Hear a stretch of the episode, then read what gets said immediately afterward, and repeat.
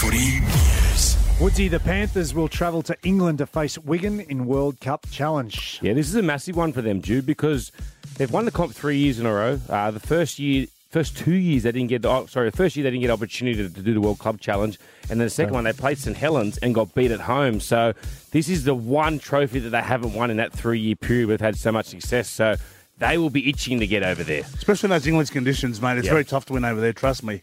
Uh, Dell Kalyn Ponga has said he's aggrieved. He missed out on the Austra- on Australia and wants his Queensland fullback jersey as well back.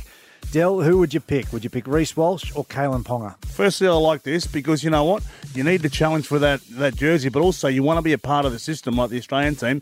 So, Kalyn, um, you know, I love that he wants to be back for me, but Reece Walsh, he- he's got that jersey at the moment. I know he didn't have it in the third game, but uh, for me, uh, Kalyn, um, Reece Walsh. Who would you pick? It's hard. I'd probably have to go with Reece Walsh, how good he was playing, but I'm with you. I love the fact that Kalyn Ponga's come out and said that he wants it. Yes.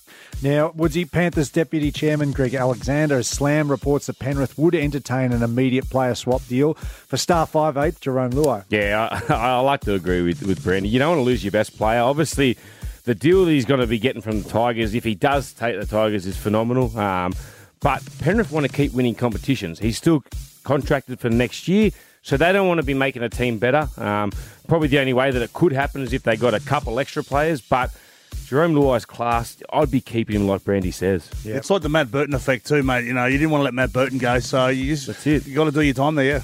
Now, newly appointed New South Wales coach Madge Maguire is reportedly planning to sit down with Jack Wighton and hoping he'll come out of retire, uh, representative retirement. He'll also put all New South Wales players on notice. Yeah, I like this one, and, and you know, obviously Jack Wighton retired. I think he retired a bit premature for, from Origin level or rep level. I think he's an outstanding player.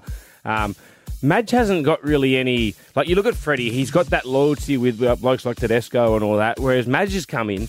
You know, he's never been in the Origin arena before, never played, never coached Origin, but he needs results. It's, it's an arena that if you don't get results, the pressure's on after game one. You need to pick the best players. And Dell, just quickly, St George is poised to receive a multi-million dollar sponsorship from Australia's richest person, uh, second richest person, Andrew Twiggy Forrest. Oh, this is great for the Dragons, great for their brand. They just need to get their football house in order. Uh, let the boardroom do what they got to do. Get on track. When you're attracting blokes like this, mate, it's it can only be uh, positive stuff for the Red V because the Red V is a part of me and it's a part of Woodsy too. Absolutely, he's got a lot One of clubs. fifth. The Rush Hour with Gus, Jude, and Wendell. Weekdays from 4 on Triple M.